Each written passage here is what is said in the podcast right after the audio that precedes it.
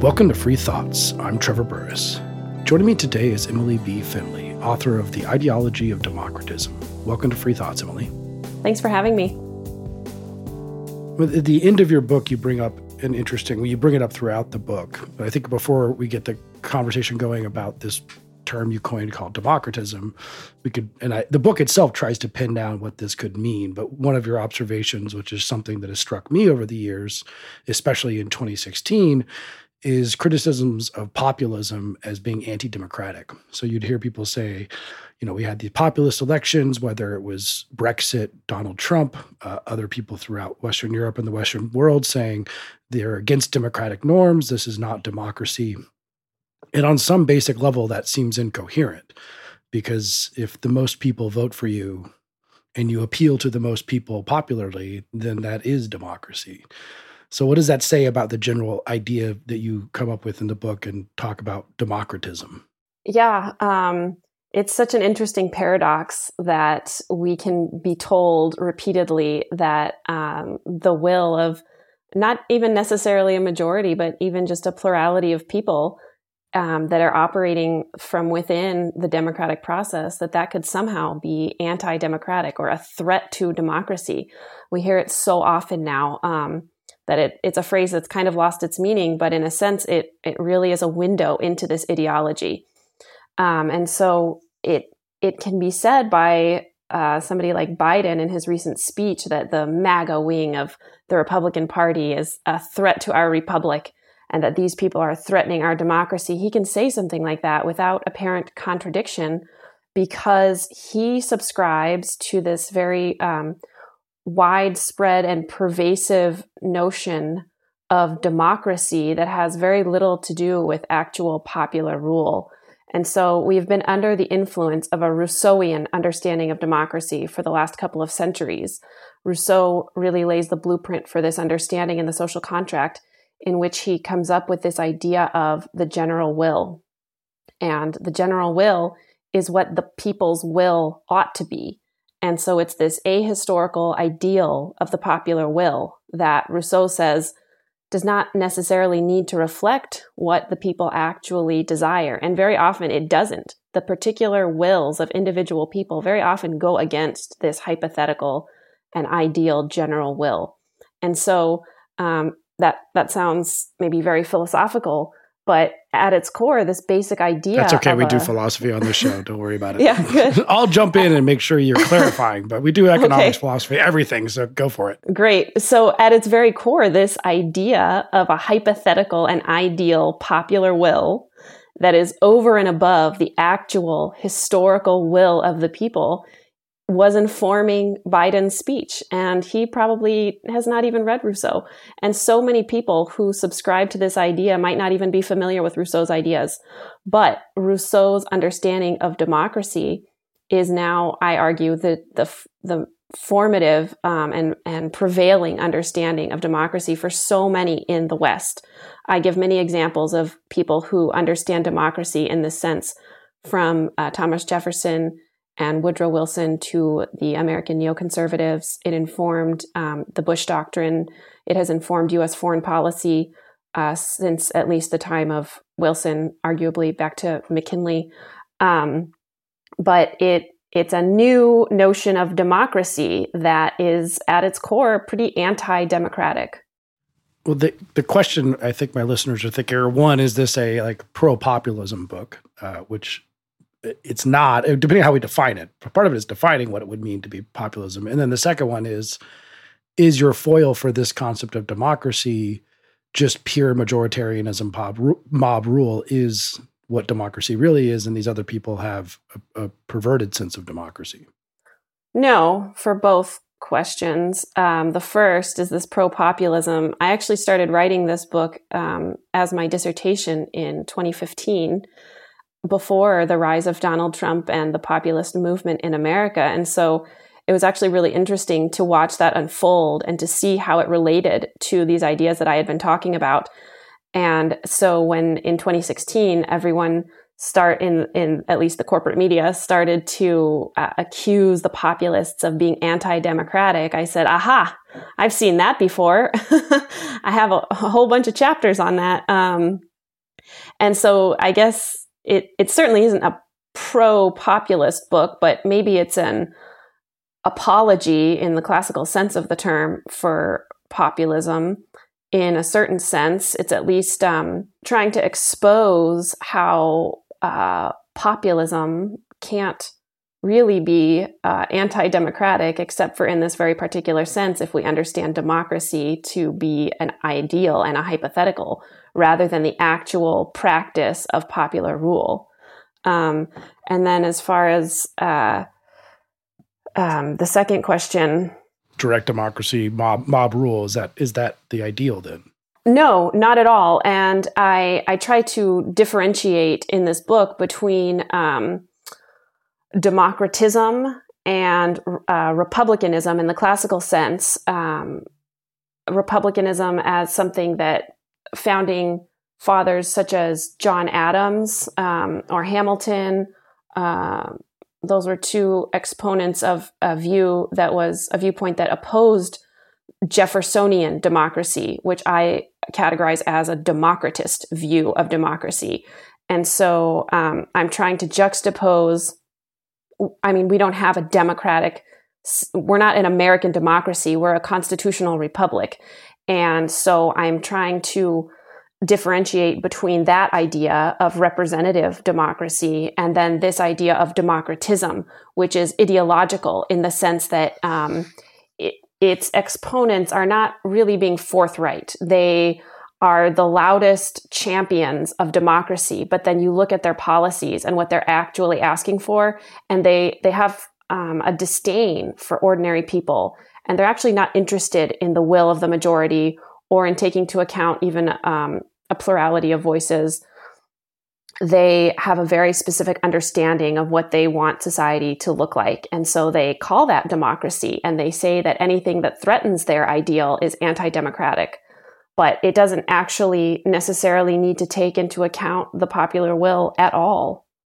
On one level, it's it's important if you're going to support democracy, and of course, depending on how you define it, is a fairly is post enlightenment democracy is new. We have Athenian democracy, which is a little different, but it does require some belief about the nature of human beings and what kind of choices they are they can make and they can make in a valid way um, with education with knowledge of, of different competing viewpoints with knowledge of the nature of government that if the people are completely benighted let's just say north koreans right that if they let them vote, but not let them hear any viewpoints, not educate them, would it be valid to say that whatever the North Koreans came up with within a system of not hearing opposing viewpoints, not being educated, is an example of democracy as opposed to something that we need a richer conception of to figure out what the will of the people actually might mean?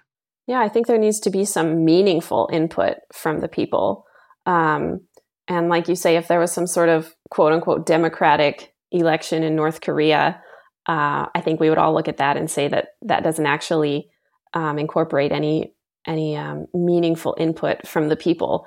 And so, um, a chapter in my book that I um, ad- I address this phenomenon in not not such an extreme way, but um, I I tackled deliberative democracy, which is a school of thought that is uh, arguably dominant within certainly within democratic theory or at least it was when I was writing this book a couple of years ago, and it's been enormously influential. Oh no, it still is political science. Yeah, yeah, it's yeah, it still is.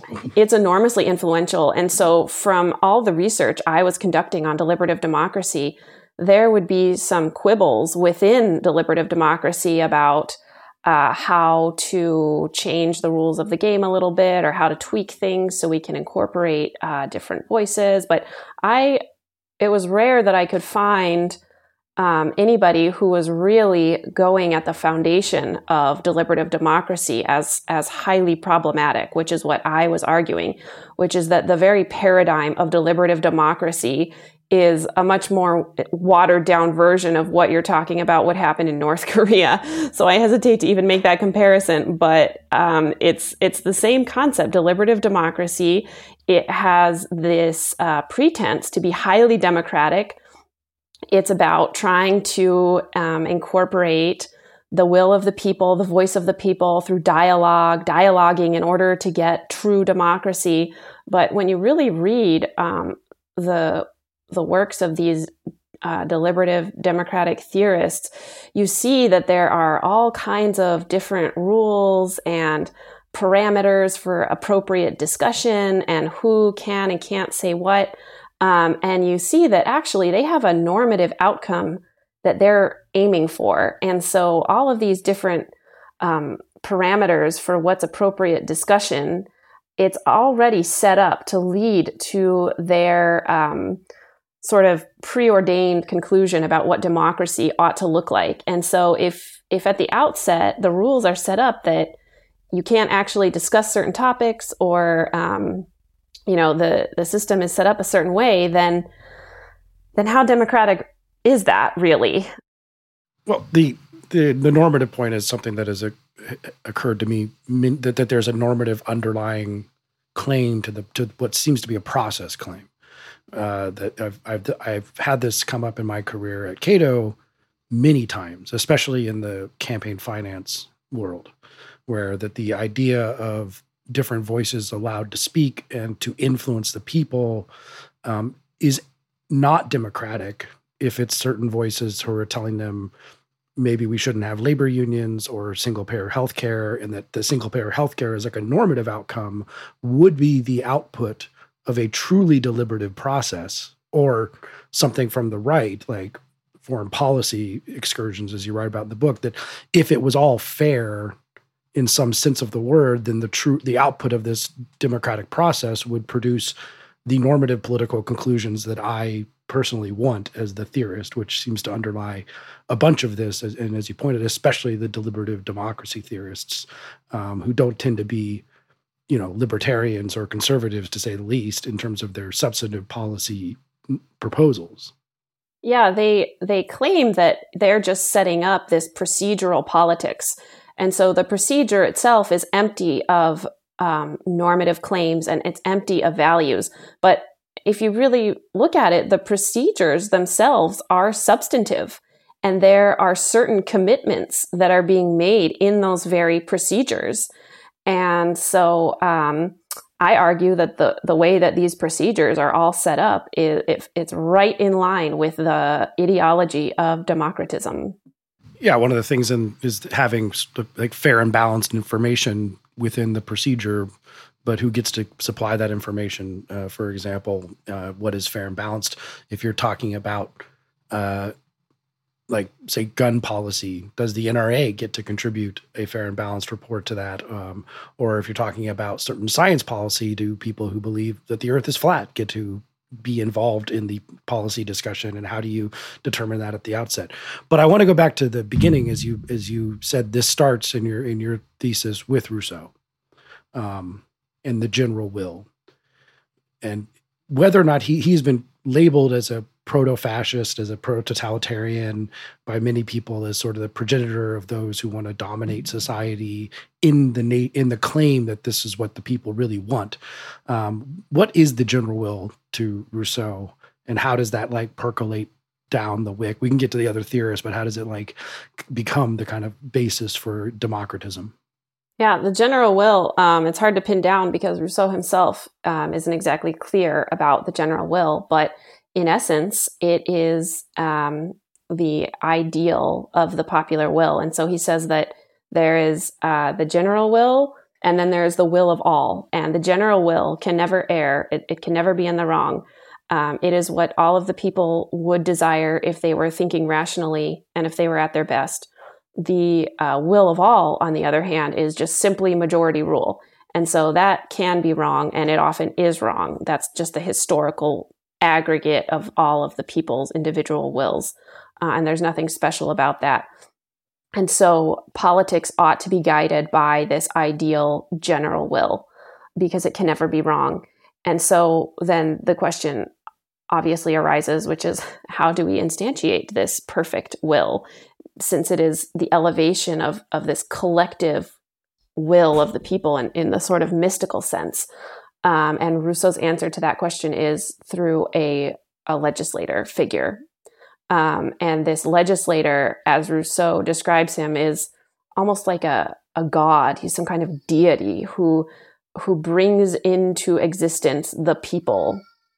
Um, and he um, he is able to elevate the people into a corporate body that had not existed before. And so that is how the ideal general will is brought into being. And then um, in, in a particularly chilling passage, Rousseau says that because this general will is all that it should be and ever will be, any individual will that goes against it is um, is wrong. And these people who are uh, we could think of the phrase voting against their best interest. We've heard that so many times, especially in 2016. Those people who are going against what is actually in their best interest, they'll need to be forced to be free. And so Rousseau goes so far as to say that the the man who who is a threat to the social fabric by opposing the general will, he can even be killed. And he would not be killed as a citizen, so Rousseau is already um, finding a way to segregate the people who are outside of the democratic process. So he's not even considered a citizen anymore because he's going against the general will. And so to eliminate him, to kill him, would not be uh, would not be wrong, and it wouldn't be immoral. He's not even killed as a moral person. Rousseau says he's just simply killed as an enemy, and we can see how that uh, translates into what we witness today with the overreach of the state and with these democratists who are claiming to be acting in the name of democracy and who who try to um, cordon off part of the population as extremists and as anti-democratic. And so we can safely exclude those people from the democratic process because they're not acting democratically anyways. What are the metaphysics of the human in Rousseau's mind, and this will come up, of course, with other theorists, especially Jefferson, um, in line with this. But what is his view of the human animal as such that you can do something to find like the, the true nature of the human, the romantic element of Rousseau, and that the, di- the diverting from that via, you know, say academia, which is it, it, you know different people of like high station who who would teach people are actually perverting people away from like a noble savage, of course, the term associated with Rousseau so much, but perverting them, and that that's why we can stop. We we can stop people from perverting the general will, and we try to establish a general will by creating a unified core metaphysical reality of the way human beings are in a way. So, if I'm understanding correctly, uh, Rousseau he makes certain assumptions about human nature and about the way that people interact. Um, Rousseau, I think, at, what is uh, crucial to his politics is his view of human nature, which is that human beings are essentially good. Um, and so, if human beings are essentially good, then how to explain the evils that we see, um, especially what Rousseau identifies as one of the prime evils, which is inequality, how to explain that if we're all actually at our core good. Rousseau says that it's um, perverted social institutions, um, institutions like the church, uh, the arts and sciences, even um, custom, culture, uh, all of our, our history. This is just uh, accidental and perverse. And these are these institutions just benefit the few who use them to oppress the many. And so, in order to liberate people, Rousseau believes that these institutions need to be torn down. And so that's why he has this revolutionary new politics that levels. There's no role for leadership in the social contract. Um, there's just this great legislator figure who I argue actually um, this has a lot in common with Hobbes' Leviathan. Uh, they they would seem to be opposite arguments um, Hobbes argues that uh, human na- uh, that um, the state of nature is such a chaotic place, and that human beings are uh, naturally enemies of one another, and so there needs to be a, a strong leviathan to create order. And this would seem to be the opposite of Rousseau's theory, which is that human beings need to be liberated. But if you look at the social contract and uh, you really read about the legislator and the role that the legislator is to play, it actually parallels the Leviathan in in a few ways. Um, and so for Rousseau, the naturally good human beings, we can be liberated and we can be restored in a certain sense to the pre-civil um, state of freedom. Not completely, Rousseau says, but we can regain a part of that by releasing ourselves from these perverted social institutions that act as so many chains upon our um, spontaneous wills. Our, our real, I'm putting that in scare quotes, our real spontaneous wills, which conglomerated apparently are the general will, which is like, which is another aspect of this that I enjoyed immensely in the book that something I've worked on in the policy realm that one thing that comes up with a lot of democratists as you would expect it would, because if you're trying to figure out, you know, you don't like the will of the people as it's manifested just through sheer voting, but you believe that there's a more real, again, however you define, will of the people that should be actualized. And one of the things you might pursue, therefore, is education policy. Uh, in the from the state to try and make sure that the people are actually having real wills uh, and real opinions versus having fake ones in some sense. Uh, and so you have Rousseau with a very interesting, very specific view on education. You mentioned that he talks about the bathwater temperature that young children should be raised in to, I don't know, keep their humors balanced or something. Uh, but another one who, who my favorite chapter of your book is the Jefferson chapter because he needs to be thrown under the bus way more than he is. Uh, and not just because of the slavery thing, but definitely because of that too, um, and the the raping of Sally Hemings. But Jefferson was more Rousseauian in this sense too, and and how he viewed human the, the, authentic human will and where that would come from, and also the role that education would play in that. Yeah, um, Jefferson was a thoroughgoing Rousseauian. There's so many parallels between the two of them. Their views on human nature are very similar. That human beings are essentially good, and yet the two of them land on a politics that really tries to circumvent people as they actually are. Um, Jefferson is remembered as a, a champion of democracy, um, as a lover of just ordinary people. But when you read his writings, he really believes that his countrymen ought to, ought to change in some fundamental ways. He he is known for having this sort of dual uh, commitment to agrarianism and the pastoral life. He was a gentleman farmer. Um, but at the same time, he was this tinkerer, enlightenment figure who who um, believed that the sciences ought to be pushed. He um, he advocated for the government sponsorship, the national government sponsorship of the sciences, um, and and he he believed that farming practices ought to be updated, and that that ultimately the the views and the religious views of his countrymen ought to be um, modernized, and he he railed against um, superstitious beliefs and priestcraft, as he called it, and he just he had the Jefferson Bible, which was his um, quote unquote historical interpretation of the Bible, where he scrubbed it of anything that he believed was a superstition or miracles that couldn't be substantiated empirically. Um, and this went uh, this went against the the views of many of his countrymen who he claimed to to celebrate and who he um, in in uh, many instances was was applauding. And so there's that that twin side to democratists where they celebrate the people and they seem to be the people's uh, champions. They are most vocally for democracy, um, and democracy that's not even necessarily mediated through representatives. They want pure democracy. But at the same time, these are the people who believe that they want pure democracy from uh, people expressing their viewpoints.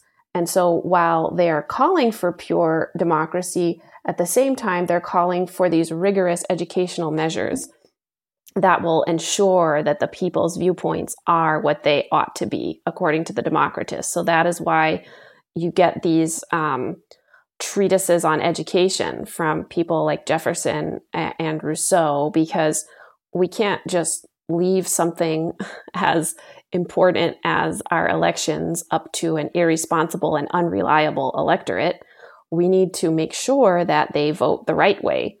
Um, and so, uh, yeah, Rousseau's Emile, his treatise on education, he called that his most important work. And you can see why, because this is his chance to to be um, to play the role of like an architect of the human soul. It's it's kind of perverse in a certain way. He's really indulging in absolute control uh, over the child, and um, everything down to the temperature of the bathwater is supposed to control how this child is going to emerge. And it's all very ironic or paradoxical because he assumes the child to be uh, to be just a spontaneous uh, creature of nature. And yet Rousseau is is clear that the tutor is guiding this child toward a certain outcome. Um, and and Jefferson, his ward system, as he called it, which was going to um, it was going to decentralize government and it was going to provide for this form of direct democracy. So on its face, it looked very democratic and incorporated the um, an, an, element of education and how how the school system was going to be created. Uh, it looks very democratic on its face, but then you see that Jefferson also is indulging in in this hypothetical where he gets to be in control of everything. He's redrawing districts. He's coming up with this rational plan for democracy. So there's something very paradoxical about that because at, at, at, bottom, these people, these democratists, need to get rid of existing norms and existing ways, which is actually supremely democratic because these are the actual practices of the people. And so when that needs to be scrapped for this rational plan of the philosopher, you end up with something that's very undemocratic. A question I've asked in different areas that I work in, which I think this your thesis of your book touches on some areas. I mentioned campaign finance and other how we're going to control the political conversation and who's going to control it. I also think that the drug prohibition has elements of this where we're trying to prevent the people from indulging or becoming people we don't want them to be and it, it has this question that hangs is are, are the people supposed to craft the state or is the state supposed to craft the people and since the state comes after individuals, like, you know, it's going to have to require some sort of control if it's going to take over the job of crafting the people in the name of democracy, which again is ironic to say the least. Your next, well, not the next, but the, the other chapter, which I also liked a lot because, you know, he's not, to say the least, my favorite person. And you can tell there's a lot of vitriol in the word of your Woodrow Wilson chapter, uh, entirely deserving. Uh, but he is also a democratist who didn't really either like the will of the people or care about it and thought it should be in a specific way oriented in to his ideology. Yeah, Woodrow Wilson. There was one author who I quote um, in that chapter who describes Wilson in a way that is so reminiscent of Rousseau he says that he's this idealist, he's a poet, that, w- that Wilson was most at home when he was just in his own imagination and crafting essentially the world as it ought to be in his mind.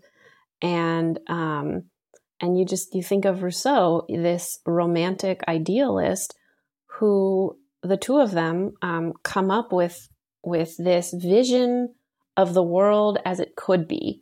And so what happens is this romantic bipolarity. When you begin with a vision of reality that, um, or when you begin with a vision of the world that defies reality and it defies what has been possible historically, then you end up with um, you end up with this uh, depressed conclusion where um, where I guess when when the the reality comes crashing home that that is not a possibility, that that idyllic vision is not actually possible, then it the vision swings in the opposite direction. And so there's so many passages um, throughout Rousseau where he he just he comes across as like a middle school girl as he's just lamenting that the world isn't as it should be and all of humanity is his enemy um, he's he never blames himself. At one point, he says, "At least I am not to blame. I know that." And the same for Wilson. These these people who who are untethered from reality, they they end up with um, a very dark side to them that can manifest through violence, through a rebellion against reality. We see that in Wilson's foreign policy. He begins with his his 14 points and this very optimistic view of what's possible after the war. He believes, you know, he wanted to make the world safe for democracy. And then what did we get? We got the Second World War.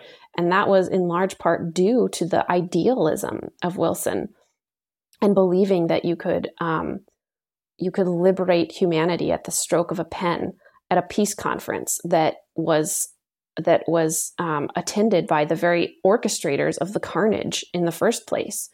Uh, it's preposterous.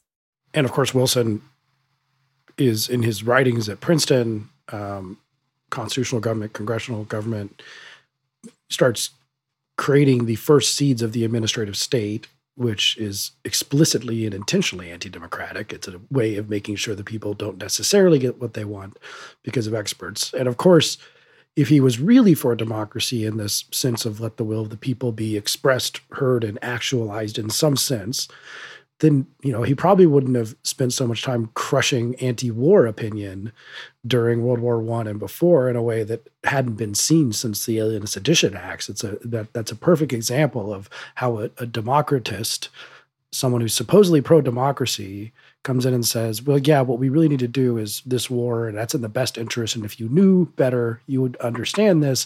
In order to make that happen, I'm going to make sure that people can't criticize me and my government and the war that we're fighting in Europe. Yeah, exactly. You see that he's crushing democracy at home in the name of democracy abroad. And so this is so fundamental to the democratist mindset, which is that uh, the American system is inefficient and we saw this with Obama needing to get around the inefficiency of the separation of powers of Congress. Um, actually, the founders they designed um, the separation. Well, to be fair, we've seen that with pretty much every president, uh, and more and more bipartisan. Trump, yeah, Trump wanted to build a wall. Biden's doing this, yeah, absolutely. And so that idea of needing to get around the efficiency of the American system in the name of democracy uh, is very democratist at its heart. Um, and for Wilson, I think philosophically, what this comes down to is um, is a mistaken notion that the ends are separate from the means.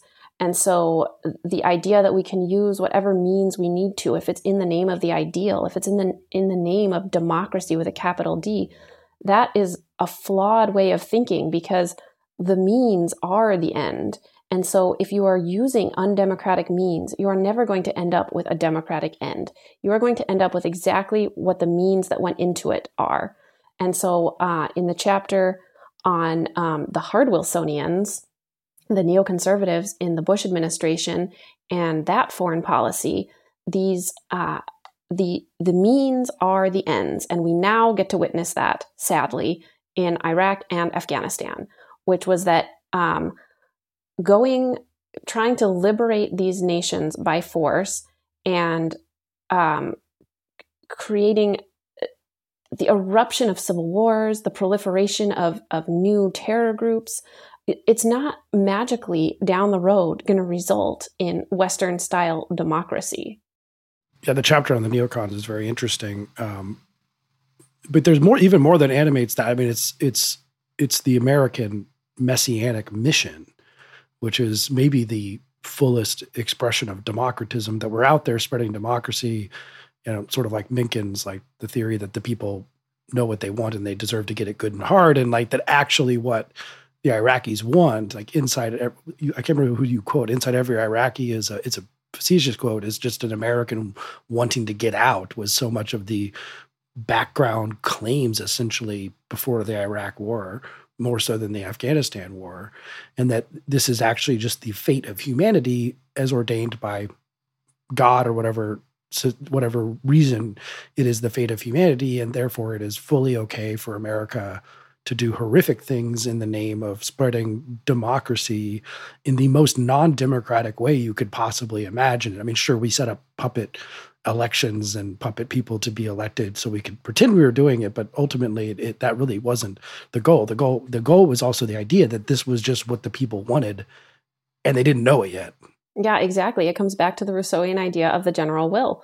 We imagined that there was this general will for democracy in the Middle East, and that the good people of Iraq deep down desired American style democracy.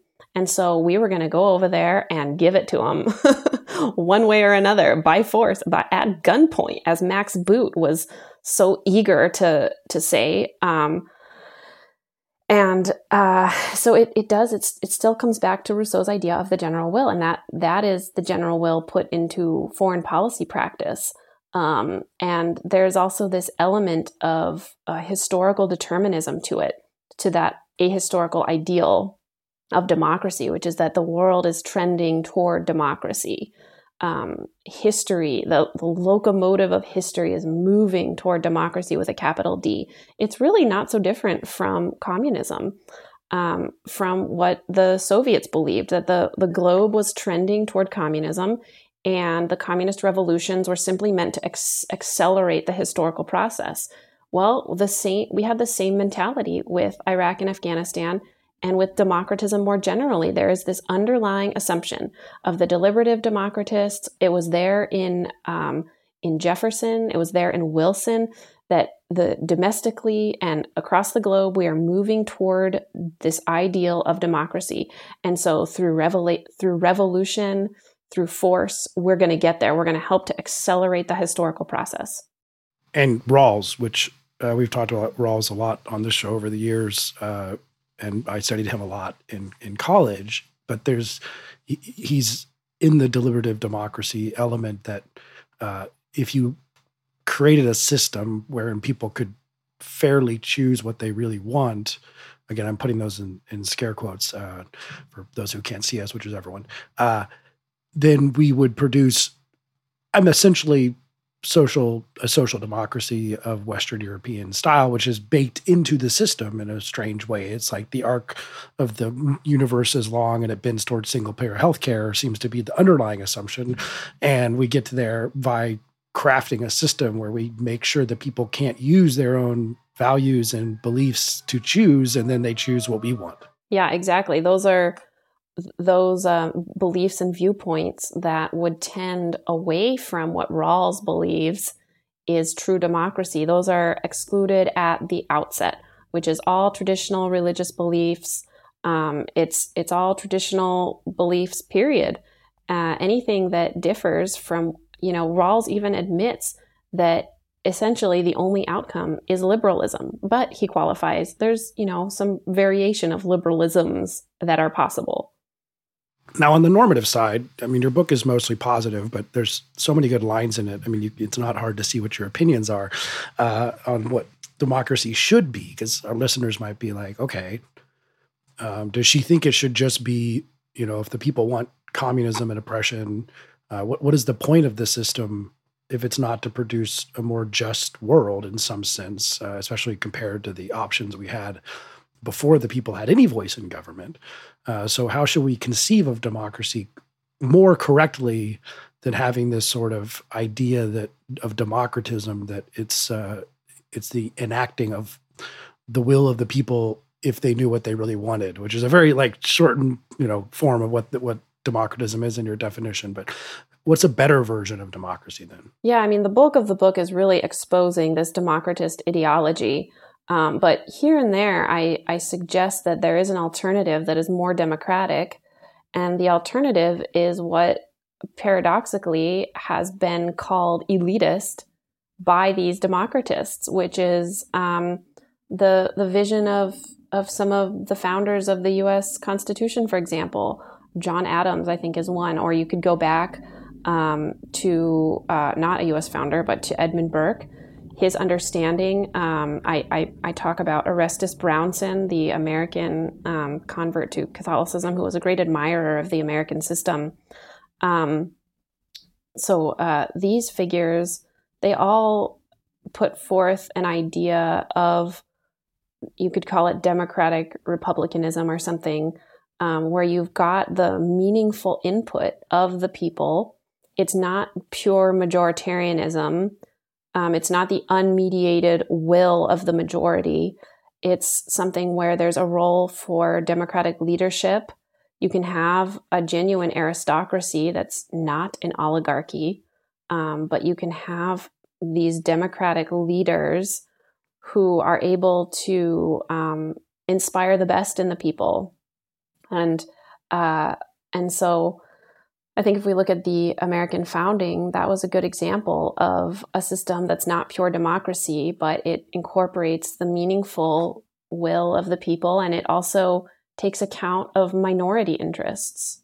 There's a subtext. I mean, it's not, it's, I'm surprised you didn't reference it in the book, but uh, I mean, many people have talked about it, but in Thomas Sowell's Conflict of Visions, he talks about the constrained, the constrained vision um, and the unconstrained vision or the tragic vision that there are certain things about humanity that you have to accept as just how things are if you're going to build a democratic system that is not oppressive or based on the supposed will of whoever's leading it.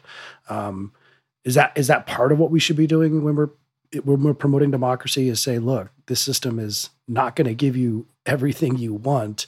If you want, you know, to rebuild Iraq, if you want to create the general will, if you want to have a, an agrarian amazing society like Jefferson did, it will not people will not do that if you let them choose. And we just have to accept that part of what we do with government is let interests compete, let people talk and see what happens in the end. Yeah, and you you have to begin with what is given. What what are the actual historical practices? Um, and so Edmund Burke is someone who says that uh, a constitution without the means of change is a constitution without the means of its own preservation. And so there has to be some some way of allowing for change and allowing for organic development but you can't just expect a wholesale um, change in the people toward a, a preordained end. Um, that's where you end up with violent revolution that destroys the existing civil society and, and you end up with something much much worse. So i think if we're aiming for some positive change in society, we have to start small because you don't know. The law of unintended consequences is powerful and we don't know exactly what our actions are going to do especially with um, like something like social policies. Those have far reaching consequences. And the federal system in the us is so beautiful because we can actually see um, state to state what the outcome of certain policies are. So when you have a mass exodus from a place like California to a place like Florida, for example, we can see that oh, it looks like people prefer some policies over here and they're they're not thriving too well under the policies over there. Do we see this going getting worse in this sense because reading your book uh, I see democratism as you call it coming from the left and the right in equal mm-hmm. measures. Uh, maybe at different times it's it's bigger on some things, but one things that both parties tend to claim in different ways is that due to various forces that exist in society, the people are not clear. They don't really know what they want because they haven't been educated properly, both conservatives and the left says this about the public school system, or conservatives rail against the universities, saying the universities are corrupting the will of the people, or social media is corrupting the will of the people, but the left thinks that corporate media is corrupting the will of the people, um, or other sorts of you know nefarious conservative forces like Fox News. And so at the end of the day, there's a lot of people in this country who believe, as you pointed out earlier, that people are voting not in their best interest. And if they just knew better, and were better informed via some sort of policy, they they would all more agree with me, which is something I always find that pe- most people think that if the if the debate were fair, whatever that means, they would win it. They would win that debate, uh, right? But because the debate is not fair, uh, their side is losing the debate, and therefore we have to do something to fix democracy if it's not producing the outcomes we want, whether that's coming from the left or the right. Yeah, I think that there's this assumption on the left and the right, as you say, that there's a problem um, with information and with education, and the assumption there being that the problem is intellectual rather than moral.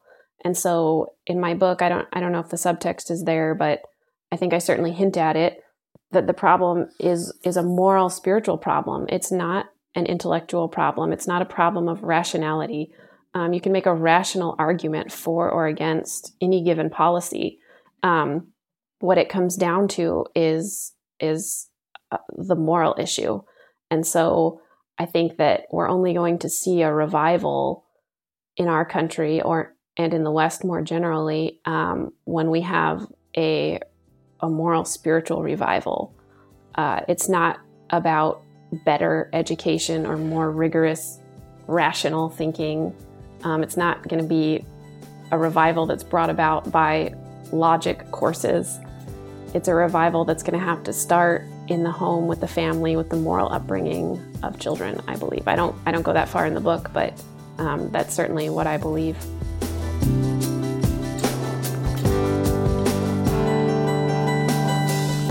Thanks for listening. If you enjoy Free Thoughts, make sure to rate and review us in Apple Podcasts or in your favorite podcast app. Free Thoughts is produced by Landry Ayres. If you'd like to learn more about libertarianism, visit us on the web at libertarianism.org.